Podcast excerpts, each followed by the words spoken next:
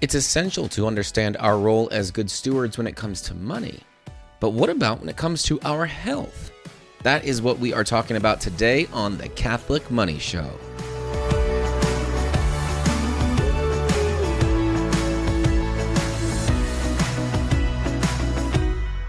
Welcome back to this episode of the Catholic Money Show. I am excited for you today to listen to this conversation almost as much as I am to have this conversation, um, because we're going to be talking about not money directly, but something that is parallel and runs very closely alongside money and has a lot of similar components to it, um, both in our everyday real life, but then also in how it touches our faith.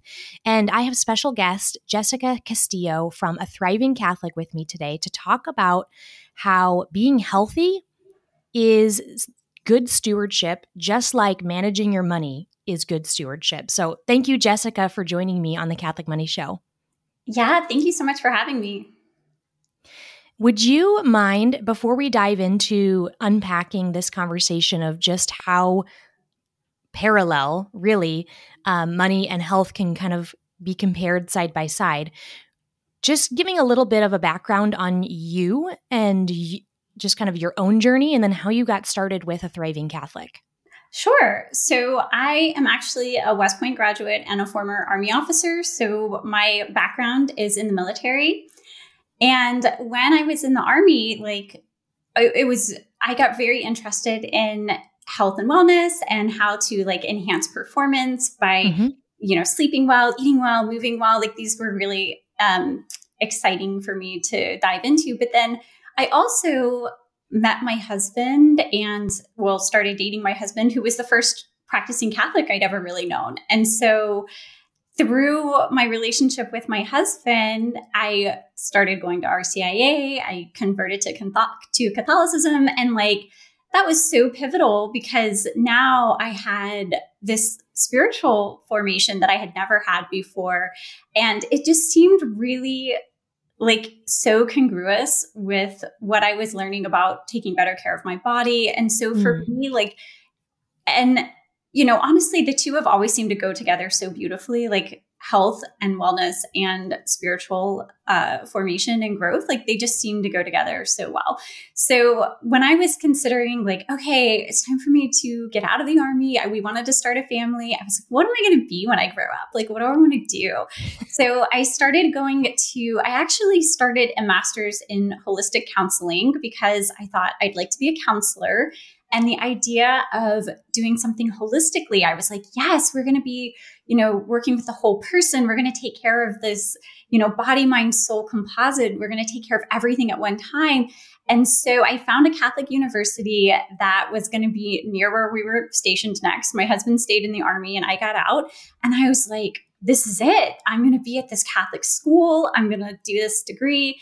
And I very quickly realized that it was super new agey. Like mm. when most people talk about holistic or even wellness, what comes into it is like so much new ageism.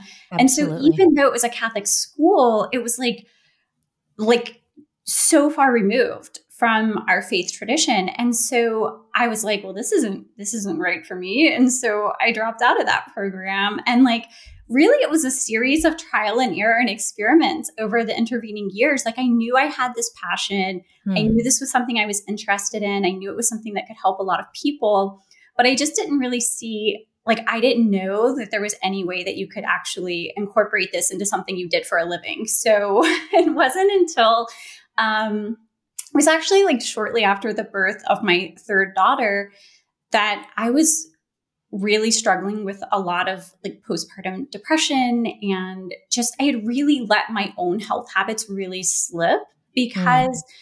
I felt like I wasn't fulfilling my mission. Like I felt like God was calling me to something that I wasn't fulfilling and I felt just like super unsatisfied in my life and you know, I always think of that quote from St. Thomas Aquinas where he said, you know, man cannot live without joy. So when we're deprived of true spiritual pleasures, true spiritual joy, we turn to low and earthly comforts. And so that yes. was totally happening to me. Like I was drinking way too much. I was eating junk food. I was not praying. I was not working out. I wasn't doing any of the things that I knew were like mm. my health, my wellness. Um, and so I was really like in kind of this downward spiral. And uh, thanks be to God, you know, during this time, I had kind of a wake up call where it was like, I'm ruining everything like my relationships, my family, my relationship with God, my spirituality. And so, you know, I started taking these steps again that I knew, like I had already known, like what I needed to do to care for myself. Um, mm-hmm. And so I just started again. And it was, you know, it honestly doesn't take that long to, to turn a lot of things around when you're like focused on doing it. And within a few months, I was I was feeling so much better. Like I was happier. I had lost a lot of weight. I was back to basically where I started though. You know, I was mm-hmm. like, okay, here we are again. I'm back in good health. And now what? Like I've got this energy, I've got this clarity, I've got this vitality, but like what are you actually calling me to do with it because if I don't do anything with it, I'm just to like, you know, go down the same path again and it and it was really during this time that I felt very clearly drawn to starting a thriving Catholic. And so like the idea for it really just came almost fully formed into my mind in prayer one day. It was like, well, you can help other women, other Catholic women optimize their health and find their mission and do what, what they're created to do. And like that idea just really captivated me. And of course, it was from there that I actually realized that there is a job that, that, incorporates these things. I didn't know coaching existed or it was a thing. Mm-hmm. Um, so I ended up, you know, getting certified as a health coach. And yeah, just really everything I've done with a thriving Catholic from that point has been this integration of, you know, taking care of your bodies for a reason, for a purpose, and integrating it with our Catholic spirituality. Mm so many things that you had mentioned there. I could be a podcast episode in and of themselves. Um, but what I really want to focus on, I guess, first here is what you said um, about wanting to approach this, you know, optimizing your health, you personally, and then teaching others for a purpose, for something other than just wanting it for you. Mm-hmm. Um, making sure you're, you know, it's for the glory of God and for the service of whatever He's calling you to next.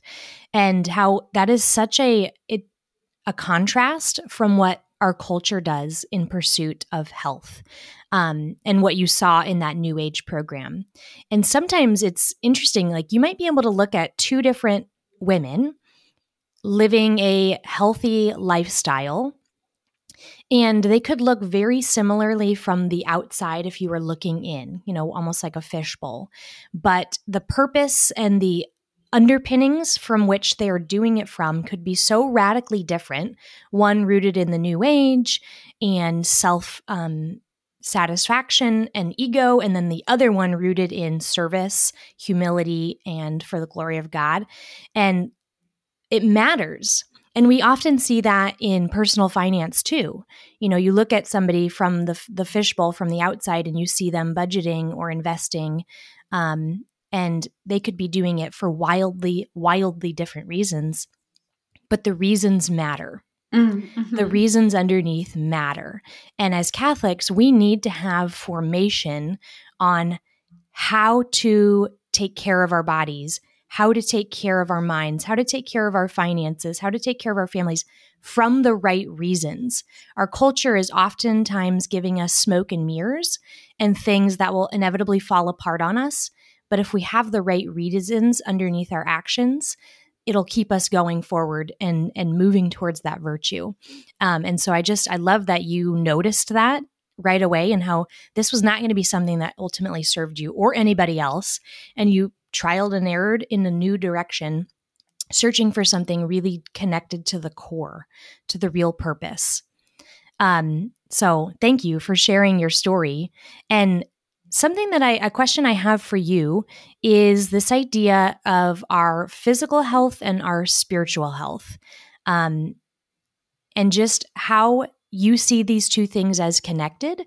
Um, you know, as Catholics, we have a very long tradition and we have lots of different saints and different saints at different times kind of pummeled themselves yeah. you know health health wise and sometimes i look back and i think was that just imprudence and God used it? Or, you know, because then now, you know, as we dive deeper into theology of the body, we're seeing, you know, how maybe some of those things aren't as good, a little bit, always good, but to the to the drastic um, point of nearly killing yourself, hmm, maybe that wasn't actually good for their spiritual health. Um, how do you approach and see these things? Yeah, absolutely. I think that's so interesting that you bring that up because I I think about that often too.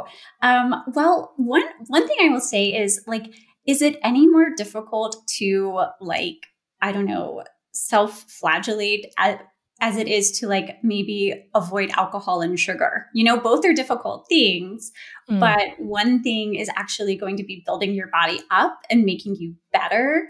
Um, and one thing is just like it's inflicting a lot of pain. And I don't know, like what God might have been calling people to do at different times and different points in history. But like, I do believe that the better physical health we're in, because we are, you know, this body soul composite, right? And so we mm-hmm. really cannot ignore that there's a physicality to our humanity. And so, you know, if your body is for you know for instance if you're in chronic pain if you're super fatigued all the time if you're dealing with some you know depression or anxiety or you're dealing with these things that are physical they're in your body that's going to affect how you're approaching your prayer how you're approaching your spirituality and, and on the flip side of that when you're in really good physical health when your when your brain is firing on all cylinders when you're feeling that that energy like that abundant energy and vitality, that's when you can approach God in prayer and be like, okay, I am I am an instrument in your hands. Like, what do you want to do with me and this energy and this like recognizing that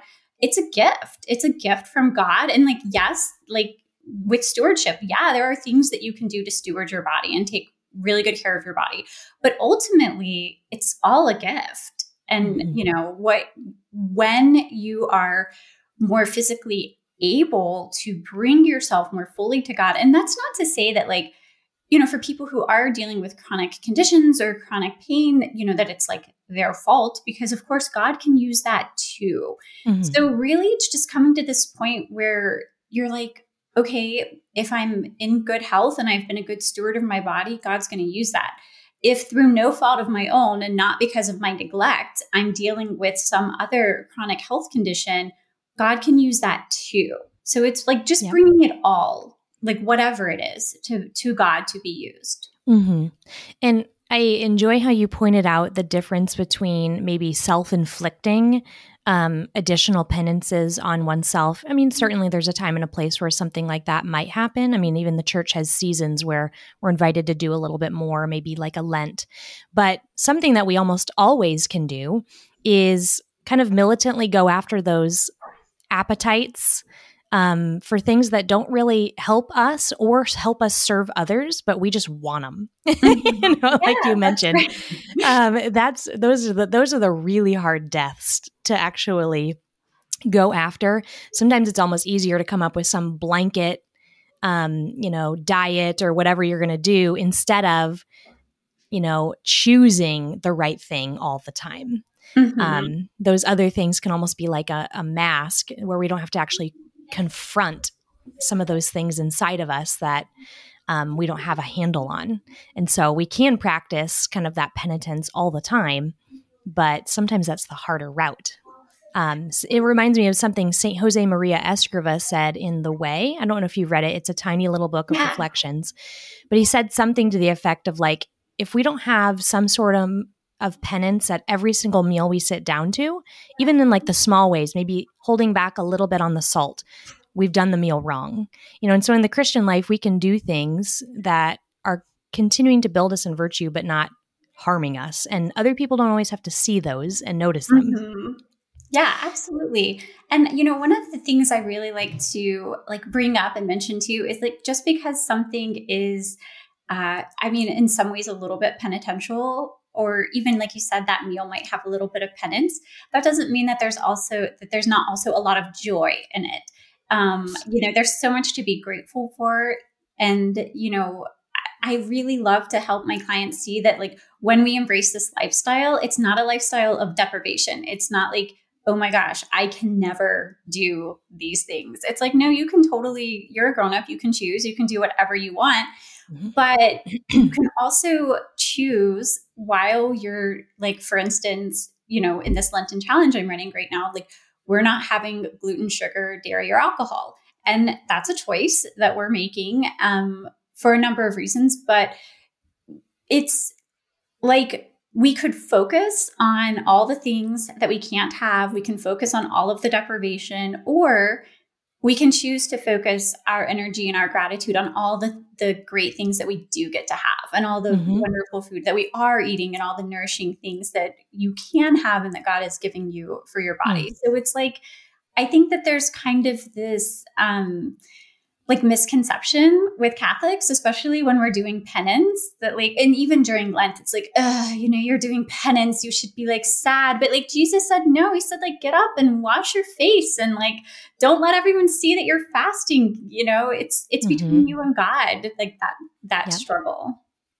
And I think that, you know, the secret of the saints, even in all of that, is um they understand the gospel correctly in that when we leave a gap or a need f- unfulfilled or we leave something open, nature abhors a vacuum and as so does the Holy Spirit. So he fill he will come and fill that if we ask him. Mm-hmm. And so then any sort of self-denial or maybe doing something for a better purpose or a reason, um, he comes in and fills in that and brings that joy. And not only now is this allowing us to have that increased capacity for, for mission and for saying yes to him, but we're actually flooded with joy ourselves. Yeah. Because we didn't just deny just to kind of beat ourselves up. It mm-hmm. was for a purpose. And then he comes in and fills that and gives us the grace and and the joy. So and thank course, you for builds, you know, grace builds on nature, right? So like, mm-hmm.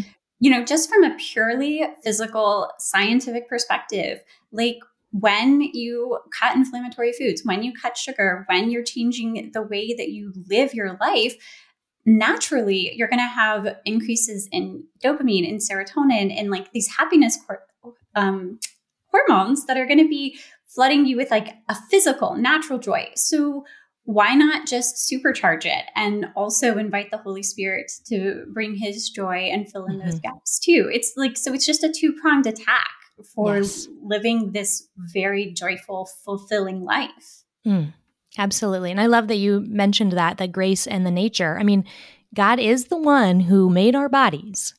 And so if we, you know, the, yeah. I feel like the the more and more um, we learn about our bodies, and you know science is revealing new things we're constantly learning right? We there's still even unexplored areas of of our bodies particularly us as women and just our hormones and all the things. A lot of room to grow in that but the more we do know it gives us an opportunity to work in tandem with that. And if mm-hmm. we couldn't if we wouldn't why wouldn't we? Yeah you know exactly. yeah. to steward exactly what it is that we do know about our bodies. Again not in the not in like a so that i can you know biohack myself to stay young forever just because I want to look hot, but because I want to make sure I'm working in cooperation with what God gave me so that I can give that deep, fulfilling yes to Him in whatever He asks.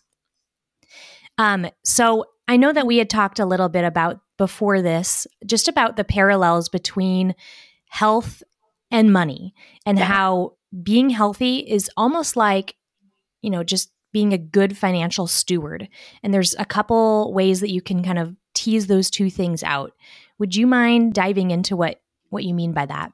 Yeah, sure. Well, I think the first thing, like we've already kind of alluded to, is that both are meant to be used for something. So, like, if you're a really good steward of your money and you have savings or you have a surplus or you've got, you know, more money in a month, well, that's just not, it's not like for you to be like Scrooge McDuck swimming in your like pools of money, right? Like, there's a purpose for that money. There's a hmm. purpose for that, for that surplus. And I feel like it's the same way with our physical health. Like one of the things that I'm so passionate about helping women get to is where they have this more energy and this more vitality. And it's like, okay, but like, what are you going to do with it? Like now you've got it are you going to volunteer in your parish? Are you going to, you know, be more present to your children and your spouse? Are you going to discover what your unique charisms are? And mm, now mm-hmm. you have the energy and the capacity to like do something with it. So it's like, it's not just meant for us to be like, oh my gosh, I feel so good today. Ooh, feels mm. good to feel this good. You know, it's like, what are you going to do with that? You know? Yes. It's meant to be yeah. used. Not to squander the gift, but actually put it to service. Yeah. Um, and you know, I think another like parallel that's just like so striking to me is that a lot of times people are afraid about both money issues and health issues. So for a lot of things, yes. like it's very easy for us to like put blinders on and try to ignore like a poor financial situation because it's so scary. We're like, oh my gosh, I cannot mm. deal with hmm. money. This is scary. I'm going to now go binge Netflix instead. And like literally the same thing happens with people's health. We might yes. be like, oh man, I'm kind of feeling this chronic fatigue and pain, but like I don't want to address it because mm. there could be something actually wrong and it's scary and I don't want to deal with it. And so we can be afraid and it can like paralyze us into inaction. Mm. Yes. Oh, we see this all the time. Just, it's almost like the scary closet, right? You don't, you know, there's something in there, but you don't want to open it. But oftentimes when people do open it, and they turn the light on, there was only a couple dust bunnies and like one box to deal with. You know, there really wasn't the overwhelming insanity that they had imagined there to be. Mm-hmm. Or it's not as hard as you think it's going to be. Because yes. I get that a lot too. People are often like, well, my health is not a priority for me right now because it's going to be too hard. I don't have the bandwidth to deal with it. It's just mm. another thing. So it's not top of my priority list. My business is, my family is, my whatever. And it's like, yes. well, yeah, like I don't think your health should be your number one priority either. My health is not my number one priority. I think it's what you, it's a tool to be used, yep. of course. Um, but at the same time, when people start actually unpacking and being like, well, what could I do to improve my health, they're like, oh, it's just actually these kind of small tweaks. It's like really not overhauling my entire life. And it's like, okay, yes. yeah, you can you can do this. And it doesn't need to take over your entire life or mm-hmm. you don't have to have like nothing else going on until you can start addressing some of these concerns. Yes. I think that there's I forget the name of the principle. I'm not going to be able to remember it right now. It's not available in my brain right now. But essentially it's like that that that learning curve mm-hmm. for whatever reason, even though it might not be very steep at all, sometimes um, as adults, our brains shut down. When we see that there is any sort of learning curve, we shut down and want to run in a different direction because you're right. We we over we perceive it to be overcomplicated, overwhelming, kind of these in, intense words. We just we dramatize it, mm-hmm. um, and then we stay in a state of inaction or ignoring while whatever it is continues to just get worse. Mm-hmm. And gosh, I know I'm I'm guilty of it in so many different ways. Maybe it's a house project. You know, I hate house projects. Some people are so good at them. But then when you finally get it done, you realize, oh gosh, that was only about 15 minutes of reading instructions and 20 minutes of action. And now I've moved on with my life. Mm-hmm. Um, and so there's an element of learning that that's just part of us as adults that we want to resist and we want to go ahead and take more time than would even it would even take to just learn the new skill to talk about why we can't do it and convince ourselves out of it instead of just saying yep this is just part of it. I'm my brain's not going to like it but we're going to move forward and that goes back to like the whole growth and virtue too you know, about how growing and like taking care of your bodies, how taking care of your money, how this is all growth and virtue, because you do have to kind of use your intellect and will and yeah. kind of overcome that natural human inclination to say, like, no, I'm going to use my fortitude. I'm going to use my prudence to make a decision. I'm going to overcome this like resistance I'm feeling. This is going to require perseverance. It's going to require, and so this is how you grow in virtue and just mm-hmm. these very simple, everyday experiences of your life. Amen. Amen. I love that. Okay, so something else that you had mentioned was this idea of um, good stewardship. You know, we talk a lot about good stewardship in the parable of the the good steward in Scripture. You know, it's a parallel that is talking mostly about the faith and stewarding the gift of our faith. But it's something that can echo out into basically anything that the Lord gives us, certainly our money. Um, and we talk about how we're it we're called to give back to God with increase. That's what the good steward did. He took what was entrusted to him by by the master, increased it and gave it back. You know, not only what originally was given, but now this exponential magnified version of it. Um, and how we can do that with our money, not necessarily like God wants us wants to give us a ten dollar bill and He wants us to give Him back a hundy, that's not necessarily what he wants. He wants us to put that to work and to, to use in the kingdom. How do you see that idea of good stewardship or giving back to God with increase in our health? Yeah, well, I think the the really obvious parallels is that our bodies are a gift too. You know, like the very first gift that God gives us is our body. Mm.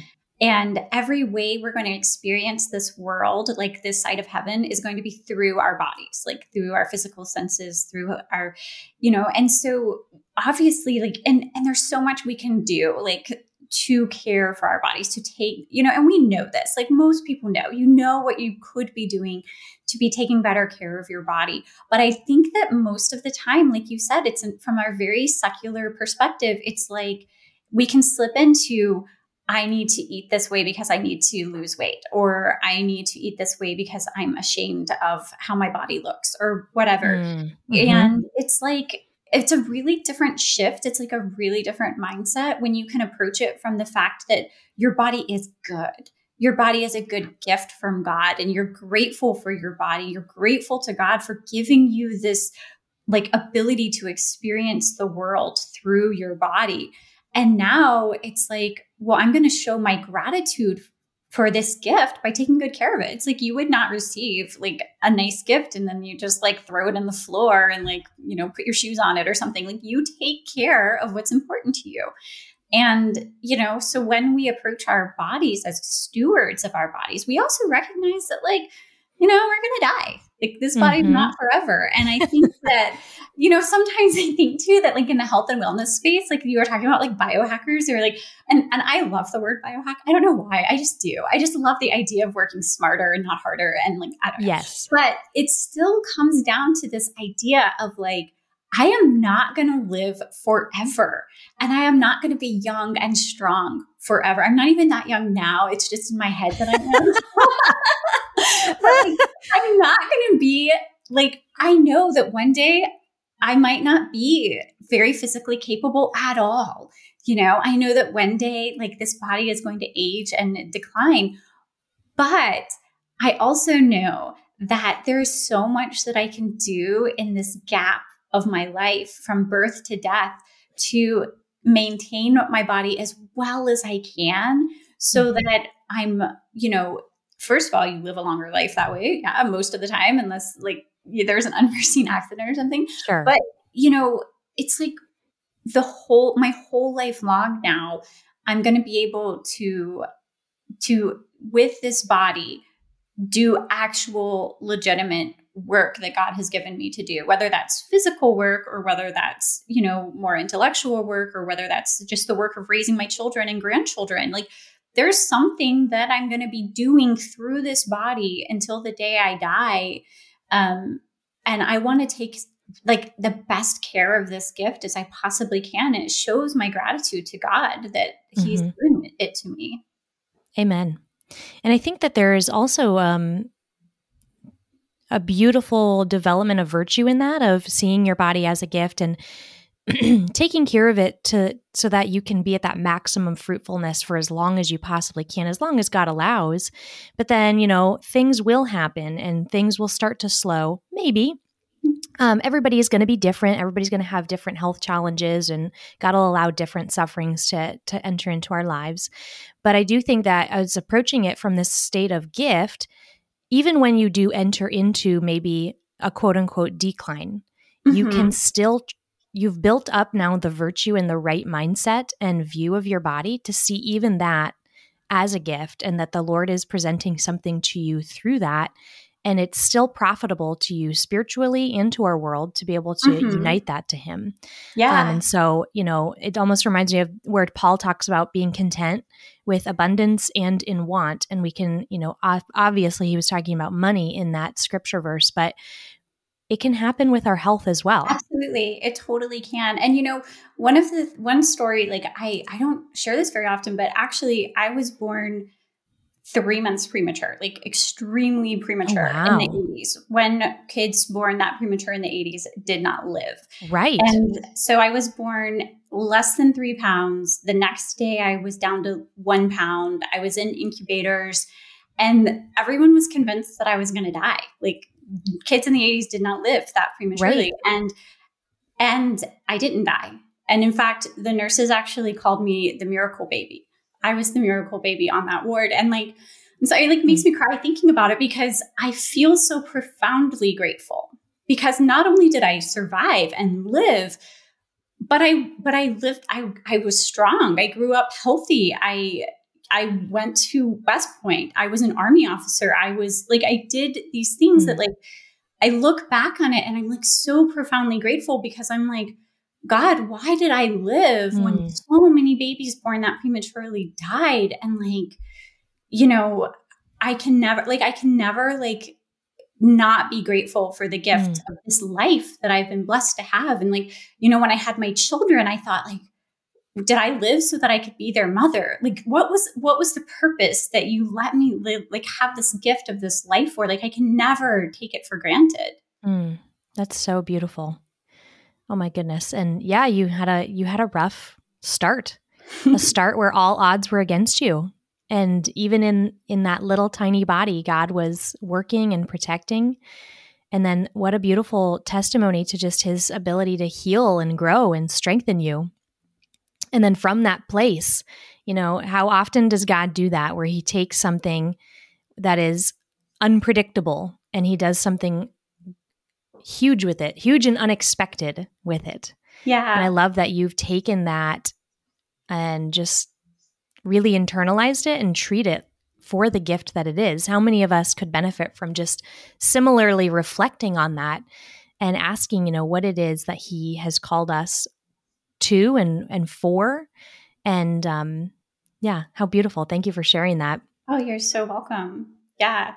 Um and then you know the last thing that i wanted to talk about today with just like this connection between money and health you know just to bring it back is like like you know we are talking that right now we might be young and strong and healthy but there might be decline. Well i think the same thing happens with our health and with money. Whereas, like, if we're in good health, we rely on it too much. Or if we're, mm. if we have like extra money, we rely on it too much. Like, we can make, we can actually, we can absolutely make idols of yes. both money and good health, where we're like, I don't need God because I'm wealthy. I don't need God because I can buy whatever I need, or I don't need God because I'm healthy and strong and mm-hmm. I can I'm capable and I can handle things, you know? And of course there's this like, you know, again, it's it's like blindness on our part because we're deluding ourselves. We're like, oh, I can do this. I can rely on myself. I can yes. rely on my money. I can rely on my own strength. And it's like, um, actually, that's like a really good way to set yourself up for failure. You're mm-hmm not going to be able to rely on those things. It makes me think of an interview I watched with um, Warren Buffett and his business partner. Um, they were just, they did a panel discussion, and, you know, we make it our business to kind of be in the know with what's happening in the finance world. Anyway, somebody had asked them, pitched them, like, what, how they define wealth. And of course, they were probably looking for an answer that dealt with money, Mm-hmm. Uh, but they actually dove into talking about how money is essentially nothing. That health is actually the the only wealth that really counts and matters because who cares if you have a ton of money? Um, it's all about health and being in good health. And of course, when you have tons and tons of money, you can also have better access to things that keep you healthier, maybe than other people. Mm-hmm. But it did make me think about how these two things, you're right, they they have the potential, not in and of themselves, are they disordered? They're actually good. They're goods, but with because of the fall, because of concupiscence, we can always take something and hijack it for what it's not created for. you know, that's almost oh, like yeah. I have a knack for that. I think all humans do. And so we can, and then we can start relying on those things mm-hmm. instead of relying on God. So they were like, they were close in that yes. panel. They were so close. They're like, yeah, your wealth isn't as important as your health. And then to just take that a step further, your health is never going to be as important as your relationship with God. And yes. so it's all like it's it's meant to be used and for that purpose to help you draw closer and to fulfill those two great commandments of loving God and loving neighbor. Like that's mm-hmm. really what it comes down to. And you can do that with your money and you can do that with your habits of health, your physical health as well. Amen. So, you know, we oftentimes, we recently even did a podcast episode just on, you know, recognizing the love of money, you know, and how it could present in your life, even if you don't have a ton of money. Cause sometimes people think, oh, I've got to be, I've got to be Warren Buffett, you know, if I'm going to yeah. actually fall into the love of money. And that's just not true. And, you know, the same goes with health. You don't need to be at the peak epitome of all health to be slipping into making it an idol.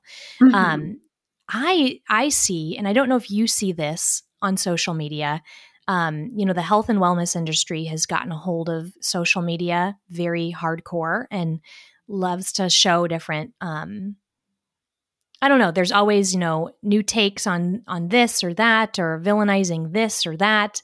Um, you know, what's trending in that in that sphere. And I do see some friends that I, I worry about because it looks like it's becoming an obsession. Mm-hmm. Like mm-hmm. they're good Catholic women, but they have become a like to an extent like obsessed, like depleting their family's resources mm-hmm. unnecessarily, um, restricting things unnecessary like they're they've and i don't know how to approach those conversations but how do you being in that industry you know i know how i'd approach it from the financial standpoint if i saw this happening to friends financially how do you help people spot if they've slipped into obsession or making it an idol? Yeah, it's a really, it's a really like personal kind of thing. Like it has to be taken, I think, on a person by person basis. Um, and it does start with those just really reflective questions. Um, and sometimes it's helpful to have an outside perspective, like a friend or a coach, to actually ask these questions, you know, about what their thoughts are surrounding, you know, this health. It's like, well, okay, are you choosing to restrict every single gram of carbohydrate that you have?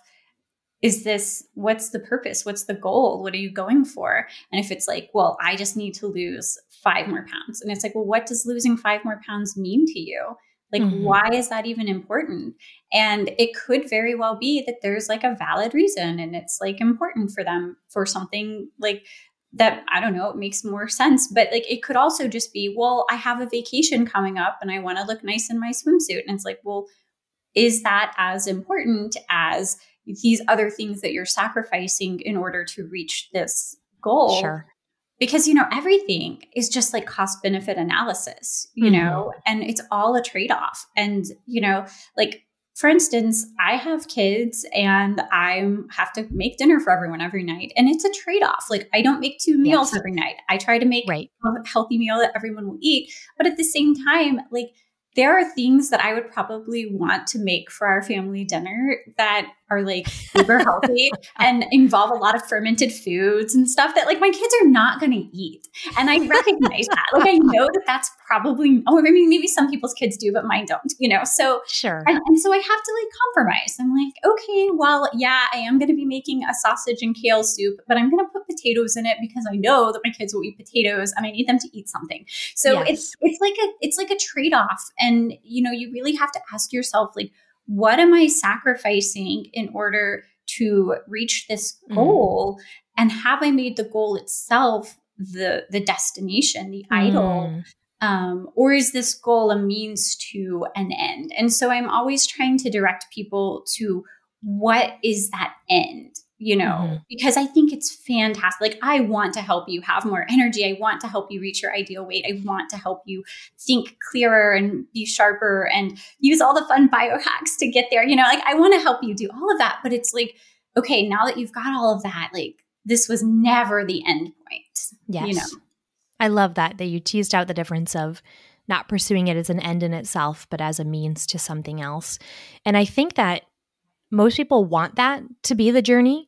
Um, and this is a this is a completely different conversation, but I do think social media and it's been proven now of just the use of the algorithm and how it customizes it to you it's creating almost like vortexes to send you down mm-hmm. until yeah. you become obsessed because if they can obsess you over whatever topic it is they just keep you on the app longer and yeah. we you know that's an that's an entirely different conversation of recognizing that we have got to have limits in place, even if it's around passionate topics, mm-hmm. because these um, apps want to harm us. yeah. It comes back to self awareness again and again and again. And like how many times a day you have to catch yourself mm. thinking mm. or doing or whatever it is. It's like, it's just that awareness that using your intellect, using your will to just be like, wait, what am I doing right now? Am I I'm, I going down an Instagram rabbit hole? Like, okay, I yes. need to stop this. I mean, I'm going to put this down. I'm going to go play with my kids because, you know, or yes. whatever it is that you're going to do. Just that awareness is the first step, really. And I think the more we can all grow in that in that skill, really, it's a skill of just being aware and it's the same skill set that you use when you're going to like avoid eating cookies in your pantry, you know? Mm-hmm. Like you go to your pantry, you pull out the bag of cookies, you're about to start eating a cookie, and then you're like, why am I in my pantry eating cookies right now? And you're like, oh, I'm stressed out. I'm having this thing go on, the whatever. And it's like, okay, well, now we're at the level where we can actually deal with it, where we can mm-hmm. bring out that craving into the light and see what it's all about, what's happening with you. And, you know, you can make a choice. Like if you still decide, I'm still going to have a cookie, like you're grown up, you do what you want, but you get to make a, an informed decision instead of mm-hmm. just yes. living your life on autopilot. Mm. Amen. Tell us about this Lenten challenge that you're running. Okay, so I am running a Lenten challenge right now called the Missio Parata Lenten Challenge. And Missio Parata is Latin for mission ready.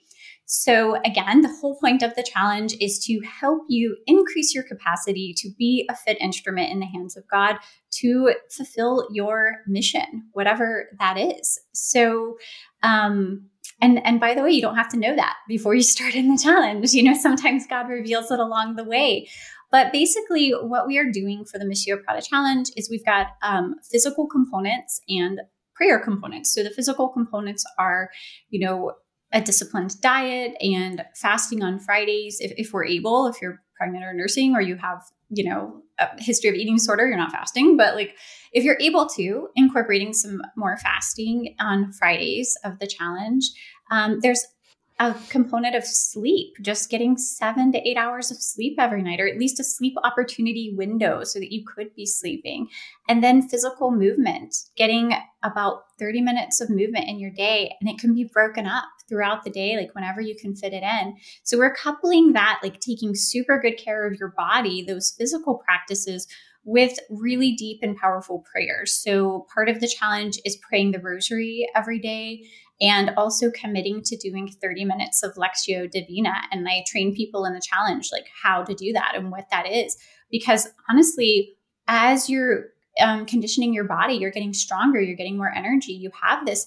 Well, now when you bring that to deep and powerful prayer using, you know, you're getting all the graces of the rosary and then you're getting all of the you know insights and wisdom of lectio divina where the holy spirit can really guide you to action it's like okay now you can really hear what god might be calling you to do and so that's the whole point of the missio Parata challenge it's just this journey together during lent where we're just preparing ourselves for whatever it is because that's what lent is right it's preparation. All of mm-hmm. these 40 day periods in scripture, like this is always a period of preparation followed by mission. It's preparation and then mission. And so that's what we're doing in the Missio Parata Challenge.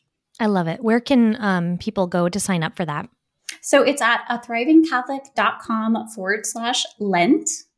Um, and yeah, you can join, even if it's like the last week of Lent when you hear this, you can join at any time and come on in. We've got a great community of women going through it.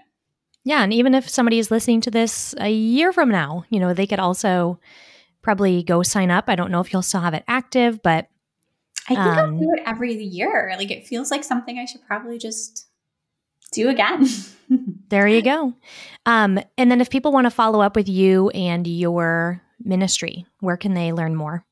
Yeah, so you can visit my website at thrivingcatholic.com. I'm also on Facebook and Instagram just at uh, Thriving Catholic.